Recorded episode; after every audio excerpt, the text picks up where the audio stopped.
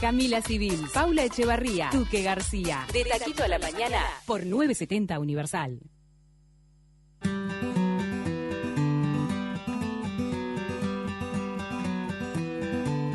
Bueno, bueno, que no decaiga la mañana, que hay que seguir con fuerza, como cuando te tomas unos mates con Canarias para seguir con todo. Fuerza, tu mate lo tiene, tu mate tiene lo que importa. Canarias. El mate de mi país. Y si necesitas comprar o vender dólares u otra moneda, consiguiendo el mejor precio y la forma más cómoda, segura y sobre todo beneficiosa, descargándote ya mismo la app Mi Cambio. De esta forma accedes a cotizaciones preferenciales en todas las monedas, con más de 25 lugares de retiro y horario extendido. Disponible para Android e iOS, bájate la app Mi Cambio y disfruta de sus beneficios. Y ahora vamos a hablar de cuánto le cuesta a Uruguay la brecha de género.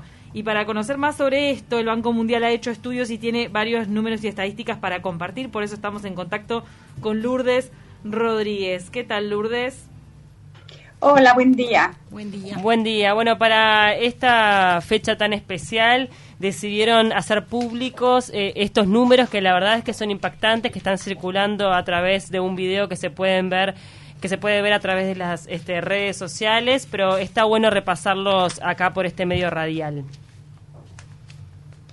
Sí, buen día. El, Banco Mundial efectivamente eh, realizó este diagnóstico de género, un informe donde eh, mapeamos las eh, brechas más importantes que todavía las mujeres presentan con respecto a los hombres en el mercado laboral. Y esta campaña de comunicación, además, a través de la voz de mujeres uruguayas, le da voz eh, le da testimonio pues a estos números. Em, las dos más importantes, la participación de las mujeres, solo la mitad de las mujeres eh, uruguayas participan en el mercado laboral eh, y además lo hacen recibiendo una menor remuneración por el mismo trabajo. Las brechas son además importantes en términos de la participación como empresarias, como dueñas de empresas y como gerentas. Bien, y también estamos hablando de lo que pierde un país a nivel económico por esta desigualdad. Efectivamente, lo que hacemos es el cálculo precisamente de cuánto implican estas brechas en términos de lo que se deja de producir, de lo que se deja de ganar en la economía en su conjunto, porque el talento de muchas mujeres no se aprovecha para la producción, para, para, para hacer crecer la economía, y entonces eh, llegamos a esta cifra de 13% del PIB que se pierde o visto del, otra, del otro lado de la moneda que se podría ganar si se pudieran cerrar las brechas eh, de participación y la brecha salarial. Hasta 2.100 dólares por persona.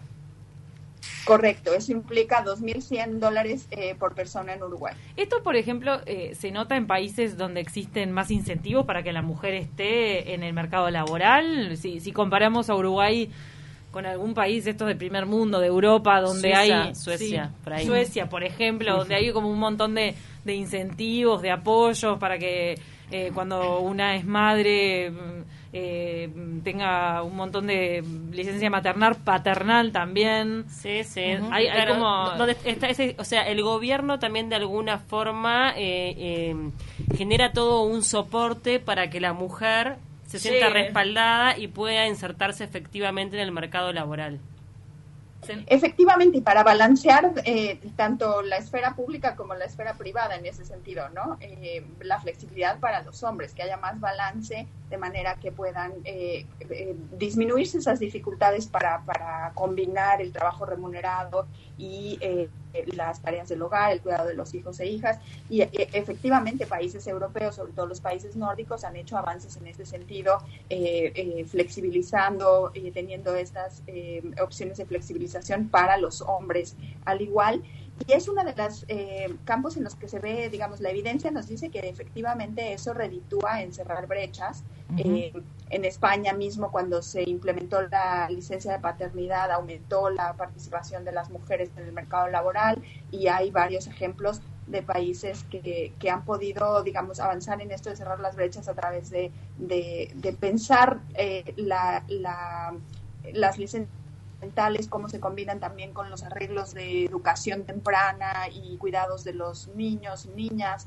Eh, es, digamos, es, es eh, una, un campo donde las reformas o los cambios tienen que ser integrales para que puedan funcionar. Lourdes, ¿y cuál ha sido un poco el impacto de la pandemia ante esta desigualdad que estamos viendo? Sí, la pandemia desafortunadamente refuerza brechas existentes. Em, en el caso de Uruguay, por ejemplo, el desempleo ha sido más alto para las mujeres por varios años eh, y con la pandemia esto se refuerza. Em, de hecho, con un poco la recuperación ya los hombres, la tasa de desempleo entre los hombres ha empezado a bajar, pero no así entre las mujeres. Eh, y luego amenaza también la pandemia con revertir logros importantes en, varios cambios, eh, en varios ámbitos, perdón. Por ejemplo, ¿cuáles? En, la región, eh, en su conjunto, vemos ciertamente que, se que las mujeres que más han perdido empleos estaban en em, campos donde no era fácil entrar. ya em, ocupaciones, sectores donde los hombres dominaban, ¿no?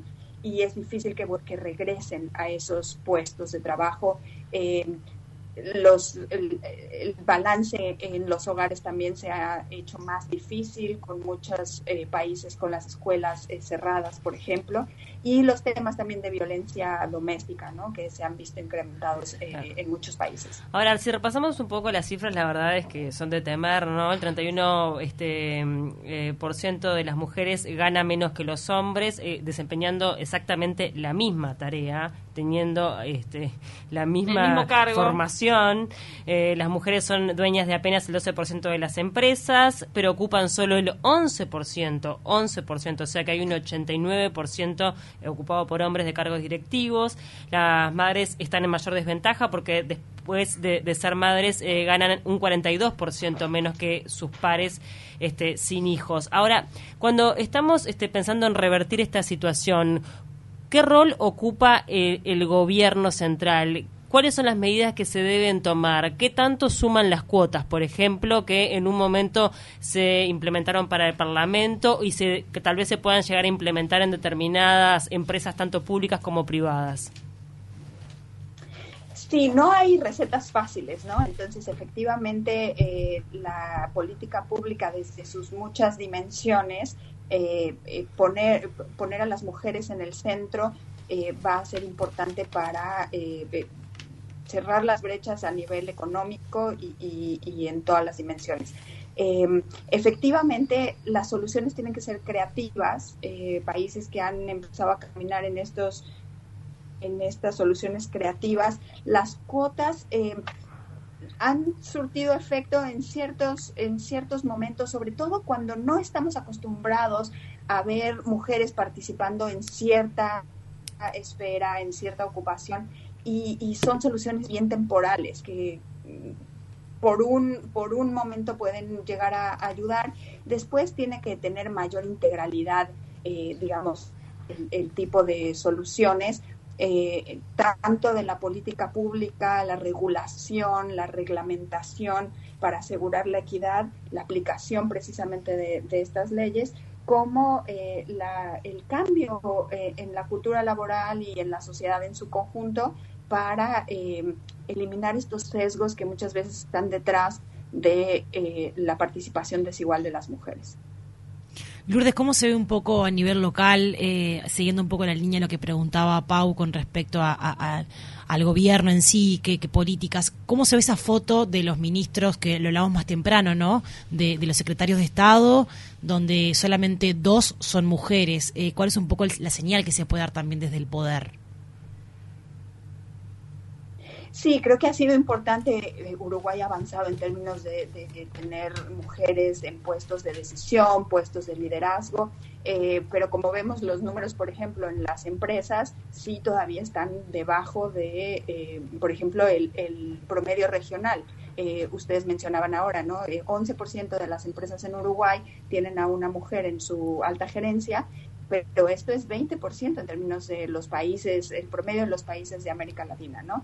Entonces, creo que hay interés eh, de, avanzar, creo que está en el diálogo eh, y, que, bueno, es, es cuestión de, implementar estas soluciones integrales que permitan eh, un, una, que, el, el, reto de la pandemia ha puesto para la recuperación realmente no se va a poder enfrentar si no están las mujeres en el centro de la concepción de esta recuperación. Eh, este año también como que se centró bastante esta lucha, bueno, al menos a nivel social, en dividir lo que son los, los trabajos no remunerados que recaen eh, en su gran mayoría en las mujeres, ¿no? El cuidado de niños, adultos mayores, el cuidado de la casa, eso este, también necesita como un compromiso de cada uno de los integrantes de la sociedad, pero uno a veces piensa a, a nivel macro cómo cómo apuntar, cómo instruir a esas familias para, para que ocurra, ¿no? Sí, es, es eh, lo que hablábamos, ¿no? Se necesitan soluciones en términos de, de, los, de la oferta a la que pueden eh, acceder los hogares y las familias de cuidados infantiles, por ejemplo, de eh, la jornada eh, la jornada escolar influye en, países donde la jornada escolar se ha ampliado, las mujeres también pueden participar con mayor intensidad en el trabajo no remunerado y a la vez en cambios, por supuesto, culturales que que llevan a que los hombres también se involucren ¿no? en, este, en estas eh, tareas de los cuidados, eh, que además la pandemia ha puesto en, en evidencia que eh, caen predominantemente sobre las mujeres. Claro, sí, sí. Y además, como siempre decimos, ¿no? Cuando el feminismo este, surta su efecto, ganamos todos, porque los hombres también ganan y se sacan una mochila encima que también tiene que ver con el hombre proveedor y con un montón de cargas que vienen arrastrando desde que nacen. Y una cercanía con la crianza de los hijos. Claro, una relación real, una crianza de hecho. Cercana. Que podría incluso tener eh, efectos en bajar la violencia, eh, con, violencia doméstica, por ejemplo. Hay, hay alguna evidencia incipiente eh, diciendo que probablemente la violencia doméstica baja cuando los hombres se involucran más en las tareas eh, de los hogares.